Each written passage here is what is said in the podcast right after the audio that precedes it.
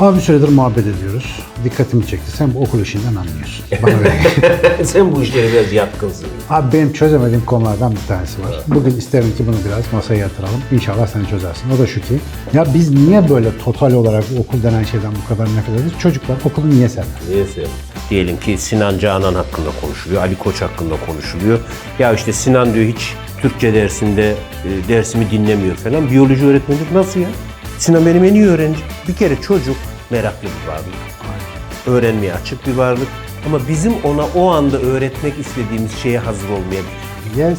Öğretmen geliyor, bir şey anlatıyor, onun gündemi müfredatı. Geleceğim, müfredatı anlayacağım, anla- anlatacağım. Anlayan anladı, anlamayanlar çocuklar. Yani o 20 çocuğu çıkar yerine başka 20 çocuk. Çocuklar Hiçbir şey değil. hiçbir şey değişmeyecek. Ben öğretmen okulu severse, bu arada şeylerden biri o yani ana Sırrı bu. paydaşlardan biri o. Öğretmen okulu severse çocuk da sever. Yani beraber çok daha keyifli bir hale gelir. Tabii ya. Esas biz niye öğretmen okulu Evet. seviyoruz? Bunu öğretmen, öğretmen okulu sevmiyor. Her Boşuna önce- çocukları çekiştirdik. Bu yerine. arada. Sevgili Ali Koç. Evet. Şimdi. Bugün daha neşeli geldim. Evet yüzün nasıl olduğuna dair ama evet ya. ya sen biliyorum ben ben, ben de özellikle şehadet edeyim. Sen dikkatli dinlerken hakikaten böyle kızgın gibi gözüküyorsun. Evet ya. O zihinsel Karşıya e, geçen şey performans. var. elimden geldiğince galiba dikkatli dinlemek ciddi dinlemektir diye de bir şey oluşmuş. Tabii, tabii. Daha neşeli biriyimdir. Valla bence iyi gözüküyor yani. Tamam bundan sonra ha, ciddi mi gözükeyim? Nasıl rahat edersin öyle abiciğim. Bilmiyorum. Ben hiç bizim kanalın altında öyle yorum görmedim. Abi. Tamam. Abi bir süredir muhabbet ediyoruz. Dikkatimi çekti. Sen bu okul işinden anlıyorsun. Bana ver. Sen bu işlere biraz yatkınsın gibi. Abi benim çözemediğim konulardan bir tanesi var. Bugün isterim ki bunu biraz masaya yatıralım. İnşallah sen çözersin. O da şu ki ben o, ilkokuldan sonra yani ilkokulun son iki senesi dahil olmak üzere sürekli okula kaçma ihtiyacı hisseden, okulu çok seven bir çocuktum. Okula kaçma değil, okuldan kaçma. değil. Ha, okula kaçma. Okula Benimki kaçma. öyle. Aa. Şimdi zaten çözemediğim nokta burada. Bütün arkadaşlarım okuldan nefret ettiği için bana deli muamelesi yapıyorlardı. Bu lisede de böyle sürdü. Lisedeki gerçi çok net belli yani. Babam dükkana götürmeye çalıştığı için ben okula kaçıyordum ama okulu tek seven ben vardım abi. Etrafta kimsenin okulu sevdiğine rastlamadım. Üç çocuğum var. Üçü de bitse de gitsek diye bakıyorlar. Ya okulda hiç mi ilginç bir şey olmuyor diye sorduğumda okulda ilginç ne olabilir ki? Allah lanet olsun falan. Abi bu ne iştir? Tamam ben kendi hastalığımı çözmeni istemiyorum. O benim kendi ayrı problemim de. Ya biz niye böyle total olarak bu okul denen şeyden bu kadar nefret ederiz? Çocuklar okulu niye sevmez? Niye sevmez? Süpermiş ama. Bu arada sen yalnız değilsin. Şey grubu var. Bu işi böyle iş, açmaza çeviren de o. Nasıl bir grup çok severken okulu bir grup hiç sevmiyor. Fahriye teyzenin oğlu tıkır Tabii tıkır hani gidiyor. şöyle pazartesi olsa da bir an önce okula gitsem diyen insanlar da var. Zaten bu öncelikle şöyle bir kurum düşün. İçinde 100, 200 bin, bazısında 2000, 3000 öğrenci var. Ve bunların 3000'inin ortalamasına göre dizayn ediliyor. Her, her şeyden önce tasarımda böyle bir sorunumuz var. söylenmez bu söylediğin yani.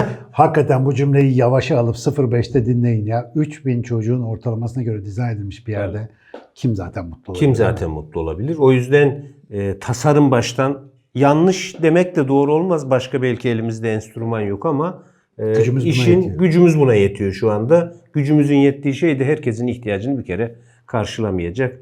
Ben daha önceki yayınlarda da söyledim ya eğitimin doğrusu birebir olanıdır. Kesin katılıyorum. Yani bunun dışında bir etkili yöntem bulabilir miyiz? Nispeten. O da e, şey durumu idare etmekle ilgili bence ancak bir noktada olur. Birebir. O senin şimdi yaptığın işlere de baktığında akademik hayatı sevmenle ilgili bir şey. Çünkü Muhtemelen. muhtemelen senin orada karşılaştığın problemler senin zihninde de problem ettiğin şeylerdi. Çocukların okulu sevmemesiyle ilgili ana şey şu. e, zihinle ilgili bir şey söyleniyor. Ya insan işte düşünen bir varlıktır diyor. Aslında insan düşünceden kaçan bir varlık. Tabii ki. Düşünmesi gereken bir varlık. Düşünmesi gerekiyor. Zorunluluktan yapıyor. Yani yoksa keyfinden yapmıyor. Öyle olunca da okul ona çoğunlukla keyif alacağı problem vermiyor aslında. Bence ana sevmeme nedenlerinden bir tanesi o. Benim uğraştığım konular da delice kabul edilirdi. Tam da öyle. Şimdi şöyle düşün. E, Bizim eğitim sistemiyle ilgili ana eleştirilerimizden bir tanesi şu. Kardeşim herkes sanki nörolog olacak gibi e, biyoloji anlatıyorsunuz. Fizik anlatıyor. Olmuş bazıları. O- Bazıları ama. Tabii piyango o akademik bilgi, beceri, ilgi düzeyinde olan için şahane bir şey. Onlar zaten okulun en ön sırasında. En sevdikleri öğretmenler biyoloji, matematik, fizik öğretmeni olan şanslı azınlık. Gıcık tipler. Oturuyor. tabii tabii. O şanslı azınlık yapıda akademik olarak tasarlandığı için zaten kuvvetle muhtemel devamında iyi üniversitelere girdiler. Devamında yüksek lisans yaptılar, doktora yaptılar. Çünkü onlar zaten akademik akıl onlara keyif veriyordu. Bir problem üzerine derinlemesine düşünmek onlara keyif veriyordu. Ama diğerine öyle değildi. Şimdi biz seninle aynı sınıfta olsaydık, aynı şehirde olsak aynı sınıfta olma ihtimalimiz de güçlüydü. Sen örneğin tahtada öğretmen büyük bir matematik problemini çözerken hayranlıkla ona bakıp evet şimdi buraya x gelecek diye bakarken ben büyük ihtimalle Çince'ye bakıyor gibi olacak. Yok matematikte aynı yere bakıyorduk ama ben biyolojide öyleydim. mesela. Biyolojide. Biyolojide de ben öyle. Bir sodyum potasyum dengesi diye bir şey var. Bir tek garip bir şekilde onu hatırlıyorum. Bir gün anlatayım sana bak. Öyle. çok zevkli konu. Bak, Bir kere onu hatırlıyordum. Orada da öğretmen ödev verdi. O bana düştü. Ha bak. Düştüğü Zorlamayla. için anlatabildim. Orada da niye? Aslında şu hazzı yaşadım. İnsan düşünme ve problem çözme ile ilgili şöyle bir varlık. Belli bir emek harcayarak ama çözebileceğine inanırsa o işe giriyor. Aynen öyle. Bir umudu varsa. Bir umudu varsa. iki uçtaki problemle ilgilenmiyor. Bir çok kolay zaten. Bu bana diyor problemi çözme hazzı vermeyecek. Onu bir kenara atıyor. Abi çok iyi. Evet. İki, bir başka problem türü var. Bunu da zaten çözemem. Onu da bir kenara atıyor. O yüzden de derslerin içerisine girdiğiniz zaman karşılaştığımız problemlerin, öğretmenlerin bize söylediği ve müfredatın önemli bir kısmı ya çok kolay olduğu için çözmeye değer bulmadıklarımız ya da çözemeyeceğimizi bildiğimiz için kaçtıklarımız. Bizle hiç alakalı gözükmeyen şeyler. Gözükmüyor. Şimdi bunun doğrusu ne? Sinan'ın e, hazır bulunuşluğunu bilsem, nerede zorlandığını bilsem, ona hafiften zorlanarak çözebileceği bir şey sunabilsem önüne Sinan zaten dikkat kesiliyor. Aynen öyle. Çünkü bazı çocuklar var ya, bizde işte okullarda şey var ya, şube öğretmenler kurulu var. Diyelim ki Sinan Canan hakkında konuşuluyor, Ali Koç hakkında konuşuluyor. Ya işte Sinan diyor hiç Türkçe dersinde e, dersimi dinlemiyor falan. Biyoloji öğretmeni diyor, nasıl ya? Sinan benim en iyi öğrencim. En iyi problemleri o çözüyor. Şimdi iki ayrı çocuktan bahsediyoruz gibi. Biz de matematikçilerle biyolojiciler Biyoloji. kapışırdık. Hatta şöyledir büyük ihtimalle nasıl ya? Biyolojiye ilgisi olduğuna göre kesin matematiğe de vardır. Tabii. Birbirine yakın bölümlerde. Aynı çocuktan bahsediyoruz. Ama onlara baksak sanki iki ayrı çocuktan bahsediyoruz. Bu arada mesela ben yıllar içinde onu da fark ettim. Hatta böyle eğitimle ilgili konuşmalarda hep söylüyorum. Gerçekten biyolojiyi anlayan birisinin matematiğe yatkın olmaması düşünülemez. Ama benim biyoloji ve matematikte imtihanıma baktığımda benim durumum öğretmenlerle Evet. alakalı. Öğretmene gıcık olduğum için matematikten uzak durmuşum. O kopuş sonra bana çok maliyetli de olmuş ama burayı ne kadar sevdiysem yani ona yumulma enerjisi bir sürü eksiği kapatmayı sağladı. Yoksa orada mesela insani faktör abi. Konudan da öte bir insani faktör. Bu arada tam oradan e, hani aramızda konuşsak ikinci soru ne olmalıya sorunu sordun. Şimdi biri bu. Bir kere çocuk meraklı bir varlık. Aynen. Öğrenmeye açık bir varlık. Ama bizim ona o anda öğretmek istediğimiz şeye hazır olmayabilir. Yes. Konu bu. Birincisi Aynen. bu nedenle sevmiyorlar okul. İki, ilişki. Aslında bir okul ve eğitim ne demek? Öğretmenle öğrenci arasındaki ilişki demek. Ve bu ilişkinin niteliği demek. Hani yine bizim gene disiplin konumuza şöyle bir gönderme yaparsak disiplin aslında bir ilişki demek. Tabii. O ilişkinin bir yolu, yordamı, yöntemi demek. Öğretmen geliyor, bir şey anlatıyor, onun gündemi müfredatı. Geleceğim, müfredatı anlayacağım, anla- anlatacağım. Anlayan anladı, anlamayanlar çocuklar Yani o 20 çocuğu çıkar yerine başka 20 çocuk. Çocuklar hiçbir şey değişmiyor. hiçbir şey değişmeyecek. Ama orada bir birey olan, varoluşu olan bir varlık bekliyor. Ya diyor ki önce öğretmenim beni bir görsün. Aynen. Şimdi biz görmediğimiz, tanımadığımız, bilmediğimiz bir grup e, çocuğa, gence, bazen yetişkine bir şey anlatmaya çalışıyoruz. Önce ilişki kuracağız. Yemin ediyorum çözdün işimi. Yani ben sadece dükkandan kaçmak için değil abi. Ben aferin almayı kolay beceriyordum. ve Aferin diyen hocaya iki, de, iki hafta kitleniyordum böyle. Ya beni görüyordu çünkü. Beni görüyor. Çünkü Abi çok niye bizim yetişkinlik dönemimizde çocukluğumuz ailelerimiz tarafından her gün görüldüğümüz olanaklar değil ki. Şimdi her çocuğun başarılı her insana bak. Hayatında mutlaka onu gören, onun görülmek istediği yerden onu gören biri var. Abi bak yemin ediyorum bu anekdot gerçek. Daha önce videoda da anlattım. Matematikle ilgili sorunumun nereye dayandığını anlatırken çok anlattım. Bir matematik hocam vardı. Yaşıyorsa Allah selamet versin, öldüyse Allah rahmet eylesin ama bir derse girdi. Biz de konuşuyoruz öğrenci ailemizde. Böyle bir şeyler atıyoruz birbirimize falan. Benim kafama tebeşir fırlattı ve bana sarı dana önüne bak dedi. Şimdi danayı anladım. Hadi boyutu benzettin. Sarı ne? O kadar benim dışımda bir şeyle bana tebeşir atıyor ki bu bana söylüyor. Gözümün içine bakıyor. Yani hakikaten görülmek görülmemenin en marjinal örneği. En ya. marjinal yani. Ben değilim orada konu. Yani hakaret etmek için bile görmeye değer bulmamış. hiç hiç hiç kale almadı. Hiç kayıl almamış. Hakikaten belirgin bir özelliğinle dalga geçse insan o zaman diyor ki Ha dön kepçe kulak dese, dön ne bileyim bilmem ne dese anlayacağım. anlayacağım. Ama onu da yapmıyor. Bence ana problemlerimizden bir tanesi de o. İlişki kurmadığımız bir insana bir şey öğretemeyiz. Biri de bu. Diğeri gülmüyor çocuklar. Bak ben şimdi e, hep şöyle diyorlar ya sen niye böyle programlarda çok ciddi duruyorsun? E çünkü benim çocukluğumda şöyle geçti bütün öğrencilik hayat. Sırtma. Sırıtma. Ali oğlum neye gülüyorsun söyle de hep beraber gülelim diye gerdan kıran öğretmenlerle geçti. Çünkü güldüğün zaman ciddi olmadığınla ilgili bir hal var. Halbuki ciddiyet sözümüzde ya da bilgimizde ya da duruşumuzda. Yani bir şeye gülerek söylemek ciddi olup olmadığı anlamına gelmiyor. O yüzden ben Gülmeye kim kızar? Gülmeyi kendi aşağılık kompleksinden dolayı kendisinin Tam bir da. açının yakalanmışlık işareti olarak İşaret. gören kızar. E bu da gene ilişkisel bir patolojinin... İlişkisel ve şöyle düşünsene gülmek ben öğretmen şimdi öğretmenlerle ilgili çocuklara soruyoruz. En sevdiğiniz öğretmenin özellikleri de dünyada yapılmış araştırmaları var. Birinci sırada ne var? Komikti. Tabii. Komik diye niye söylediklerini düşündüm ben. Niye komiklik? Sonra aklıma şu geldi. İnsan ancak güvende hissettiği yerde güler. Ya çocuk gülüyorsa bırak orada. Sana güvenmiş, arkadaşına güvenmiş, derse güvenmiş. Tiyatro Ve salonunda adam tiyatro sahnesinde küfür gırla kıyamet, ırkçı şakalar yapıyor. Gülmekten geberiyorsun. Evet. Orası güvenli ortam. Güvenli ortam. O şakanın sana bir şey yapmayacağını Tamam. biliyorsun yani. Bir de bir şey daha var. Bu arada mizahla ilgili hakikaten öğretmen arkadaşlar, eğitmen arkadaşlar inşallah bunu duyar ve dener. Bir şeye gülebiliyorsan onu daha kolay anlayabiliyorsun. Gülmek onun ciddiyetini e, azaltmıyor. Onun baş edilebilir bir şey olduğu işaretini vermek demek. Mesela gülmeyle ilgili genç cep telefonuna bakarken yürürken böyle bir direğe çarpsa hepimiz ona güleriz. Ama mesela yaşlı bir teyze yürürken direğe çarpsa ay telaşlanırız ne oldu falan diye. Niye? Yaşlı teyzenin zarar görme ihtimali vardır. O genç zarar görmez. O bizi eğlendirir. Yani gülmek bir şey olmuyor merak etmeyin demek. Tamamdır. O yüzden bizi çok rahatlatıyor Çok. işte ve hakikaten ben de baktım espiritüel, özellikle espriden anlayan, gülene eşlik edebilen. Eşlik edebilen. Bu muhteşem bir şeydi. Yani Tam o işte. O zaten eşlik etmek çok... Şimdi arkadaşlarımızı bile nasıl anlatıyoruz? Ben seni sevme kriterlerimden birine birlikte gülebildiğim birisi. Aynen. Hepimiz bakın ya aynı şeylere ne söylediğimize bile bakmadan gülüyoruz. sosyal birlik işareti. Çünkü sosyal birlik işareti. Yani biz birbirimizi anlıyoruz, birbirimizin yanında güvendeyiz. O yüzden çocukları ne kadar çok gülme fırsatı yaratabiliyorsak onlarla o kadar ciddi işler yapabiliriz. Oradan çıkıp öbürünü anlar. Çünkü onun gülmesini anlıyorsak onun aklını da anlamış oluyoruz. Aynen öyle. Abi çocukların okulu sevmemesi hak o zaman yani. Kesinlikle. Sevilecekler. Evlat olsa sevilir.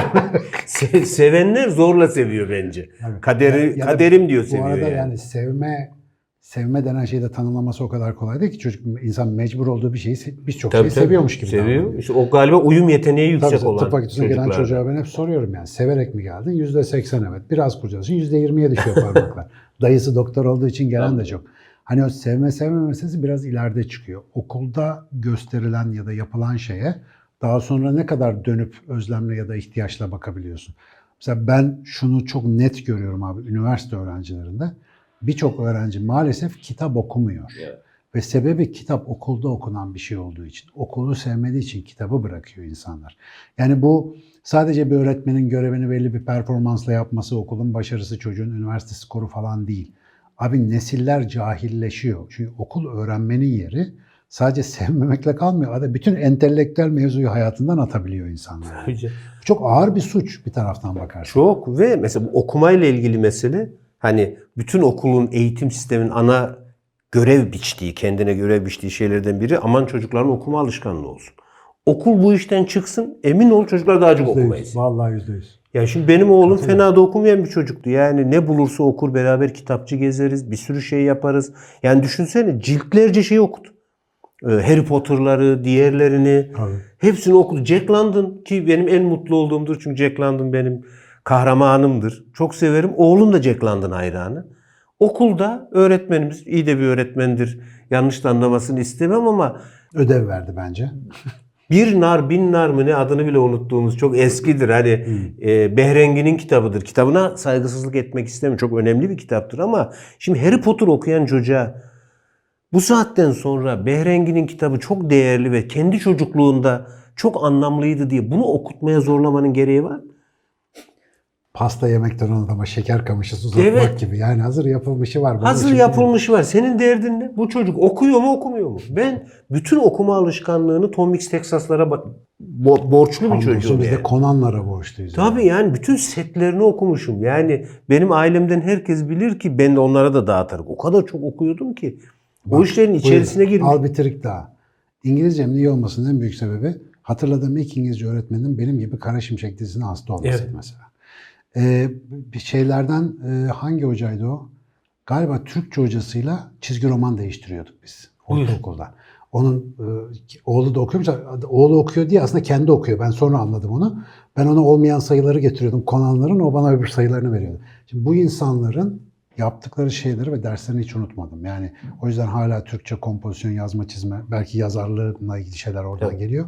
İşte biyoloji malum durumun gittiği yer. İngilizce herkese. Yani abi okul aslında sadece sevilmiyor değil, bayağı suikast haline dönüşmüş. Suikast haline dönüşüyor. Ve hani ya nasıl düzeltiriz eğitimi diyorlar ya. O kadar büyük bir şey değil. Binaları, müfredat, hep şöyle konuş. Müfredatı değiştirirsek düzelir. Binaları değiştirirsek hayır. Dünyanın en güzel binası dünyanın en kötü zindanına dönüşebilir çocuk için. Dünyanın en özgürlükçü müfredatı çocuk için dünyanın en kendini mahkum hissettiği müfredatına dönüşebilir. Bir tek şeyle bu işi çözebiliriz. ilişki. Senin öğretmeninle kurduğun o Zagor alışverişi ya da diğer çizgi roman alışverişi öğretmeninle bir alma verme ilişkisi. Şunu değiştirsin. Okul ve öğretmen her şeyden önce. Bir otorite olarak duruyoruz ya. Otorite zaten sertliği, e, gerilimi, bileni simgeliyor. Öğretmenin otorite olacağı alan var ama bu bilgisiyle ilgili. Bu alan uzmanlığıyla ilgili alan. Yani sen bir çocuğa gelip öne bir Türkçe öğretmenisin, İngilizce bilmiyorsun. O sınıfta bir çocuğa ya şunun İngilizce tercümesini bana yapar mısın deyip bir alandaki otoriteyi ona teslim etse. Ya. O da o zaman senin otoritene saygı duyacak. Aynen. Biz çocuğun hiçbir bilgisine, otoritesine, görgüsüne saygı duymadan bütünüyle bize dönük bir saygı besliyor, bekliyoruz. Bunu da sadece pozisyonumuz dolayısıyla istiyoruz. Öyle ben öğretmenim. için, evet bana saygı gösterir. Her şeyi ben biliyorum. Bu bir insani otorite değil. Siz çok iyi bir Türkçe öğretmeni olarak o alanda büyük bir otorite olabilirsiniz. Kendinizi orayla sınırlı tutarsanız da emin olun çocuklar diğer alanlarınıza bunu zaten sirayet ettirir. Zaten o büyük saygıyı gösterir. Çünkü otoritenin yukarı doğru çıktıkça en büyük özelliği mütevaziliği, açıklığı, bilmediğini söyleyebilmesi. Biz gerginiz, her şeyi bilen Çok şanslı adammışım ya. Şimdi sen böyle söyleyince bu, bu örneklere mesela örnek gösterebileceğim insanları hatırlamak çok büyük bahtiyarlık Çok. yani. Ve o insanlar sayesinde muhtemelen ben bu işleri hala yapabiliyorum. Valla hakikaten yaşıyorlarsa uzun sağlıklı ömürler e, vefat etmişlerse de Allah'tan rahmet diliyorum. Hakikaten çok oldu. Bizim de yaş kemale erdi abi. Bilmiyorum millete ne oldu ama bu arada e, her programda yeri geldikçe adını zikrederim. Benim hala yazmama sebep olan Sema Giritlioğlu, sevgili edebiyat hocam. Ta ortaokuldan. Evet. Seneler sonra Facebook sağ olsun kendisini buldum. Arada ona da selam gönderirim. Mesela onun yaptığı bir şey vardı. İlişkiye bence çok güzel örnek. Burada kısaca bir daha tekrar edeyim. Ben serbest kompozisyonda bir kompozisyon yazdım. İnsan içine çıkacak bir kompozisyon değildi. İfadeleri itibariyle tekniği çok güzeldi ama insanlık suçu doluydu. Rezil fikirler vardı içinde. Sınıfta numaram denk geldiği için bana okutturdu. Okudum sınıfın kanı dondu. Ben alı al mor mor oldum çünkü okuyunca ne saçma bir şey yazdığımı fark ettim. Ve hoca ne yaptı biliyor musun? Bir derin nefes aldı kadıncağız. Teknik olarak o kadar güzel analiz etti ki konuya hiç dokunmadan. Dedi ki yazmaya devam et süper. O utanç bana yetti. Ondan sonra da deve gibi evde kendi kendime kompozisyon yazdığımı hatırlıyorum. İlk yazma alıştırmalar oradan geliyor. Halbuki lan terbiyesiz, ahlaksız sen bunları nereden öğrendin? Yuh tabii. bilmem ne deseydi orada o iş bitmiş olacaktı. Ee, sana sormadan ben geçenlerde bir yazı yazdım. Okul öncesi ve sonrası başlığıyla. Çünkü öyle bir şey istediler. Ya, okul öncesi eğitimde Hmm. hani beyne uygun nasıl bir eğitim. Orada seninle zaten daha önce yaptığımız çalışmalardan işte bir şey derledim ama sonuçta şöyle bir öneri yaptım. Bilmiyorum Ee, katılır mısın? Öğretmenlerin özellikle eğitmenlerin koçluk becerilerini öğrenmeleri ve koçluk mantığını anlamaları lazım. Çünkü koçluk dediğimiz meslek bir insana yarenlik etmenin algoritmik kurallarını anlattığı için ya sadece konunu bilerek, müfredatı anlatarak bu iş olmuyor. Bir insanla beraber gidiyorsun bir yere. O yüzden ona doğru soruları sordurtturmak, ona başka bir açıdan baktırabilmek, hem de kendin başka bir açıdan bakabilmek için biraz bu konularda öğrenelim. İnternette açık yani her yerden de öğrenebilirler diye düşünüyorum. Evet. Ama sence biz yakında okulu sevebilen çocuklar görecek miyiz acaba? Evet. evet. Zaten öğretmen okulu severse, bu arada şeylerden biri o yani. Ana Sırrı bu. paydaşlardan biri o. Öğretmen okulu severse çocuk da sever. Zaten beraber çok daha keyifli bir hale gelir. Tabii ya. Esas biz niye öğretmen okulu Evet. seviyorum bunu öğretmen, konuşmamız lazım. öğretmen okulu sevmiyor. Her Boşuna şeyden önce- çocukları çekiştirdik. yemin Bu ederim. arada bu konuşmayı başa dönelim. Öğrencinin yerine öğretmeni koyalım. Öğretmenin yerine de idarecileri koyalım. Aynı süreç onlar için de aynı şekilde çalışıyor. bir bölümü yedin yalnız şu anda. Bak biz bunu da konuşurduk ama güzel. Hızlı çözümleri severim. Evet. Yani bütünüyle o dediğim gibi hani toparlarken bir şey söyleyeceksek, ilişkiye odaklanırsak bu işi çok kolay çözeriz. Bak öğretmenlerini anlattın gözün doldu ben buradan görebiliyorum. Hatırladığın şey onların seninle kurduğu ilişki. Tabii abi. İnsandılar ya. Tam da öyle. Yani öğretmenlere bir öneride bulunacak olursak siz hangi öğretmeninizi hatırlıyorsunuz ve hangi özelliğiyle hatırlıyorsunuz? Onu Bunu bir düşünün, onu taklit edin. Onu taklit edin. Valla çok iyi bağladın.